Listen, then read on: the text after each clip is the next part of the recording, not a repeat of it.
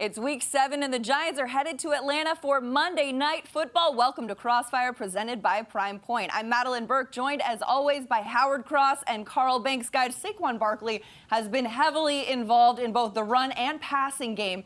But this week, will he have more rushing or receiving yards on Monday Night Football? That's a really, really good question because once he receives it, he becomes a runner.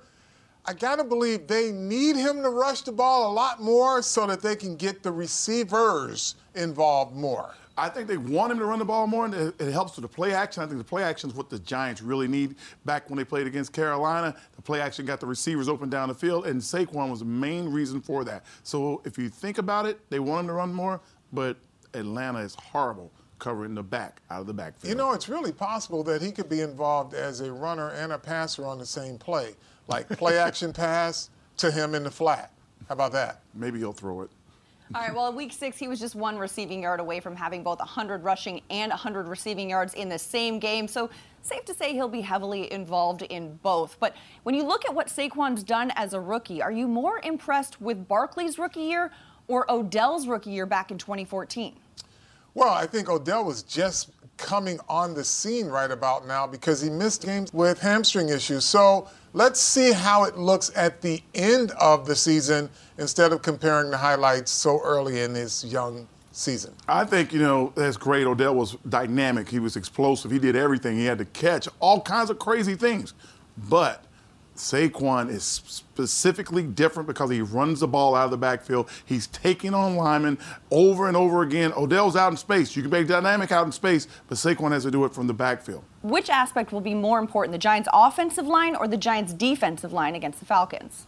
Wow, that's an interesting proposition. And I'm going to say it has to be the Giants' defensive line hmm. because Matt Ryan is carving up this league. They're tops in offense so they've got to be able to get some pressure on him and force him into some mistakes. I like that. I think the defensive line would be important. I think they will be important. They're, they are going to get some sacks on him, but the offensive line is what's going to run this game. You know, Saquon's got to run the ball out of the backfield. You got to give Eli time. You got to give the receivers time to get open. You, you can do a lot if you can move the ball. If the Giants are scoring and moving the ball, then you don't have to worry about Matt Ryan being in the game at all.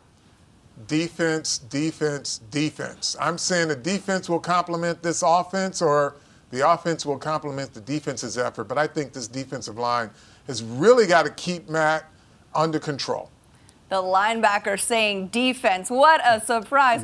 Now, if you look at this, the Giants play the NFC South and the AFC South this season. Which division poses more of a challenge for the Giants? Well, I think the Giants pose their own challenge. You know, when you've only won one game, there seems to be the opposition is within. The mistakes that you make, the things that prevent you from winning games. But I think everyone on the schedule is tough. If I had to say NFC or AFC, I'm going to say it's the AFC. Really, the AFC? You yeah. think it's the AFC? I think it's the NFC. I think you know with the Falcons playing is you know can play well with Matt Ryan over there. You got Cam Cam Newton play well, and you have the New Orleans Saints. Three teams that are pretty good. You know, I didn't say Tampa, but we got to say the three teams in the NFC are probably always pushing, always sniffing around the playoffs. Those guys are hard and tough every year. All right, Giants Falcons Monday Night Football down in Atlanta for Carl and Howard. I'm Madeline Burke. Thanks for watching.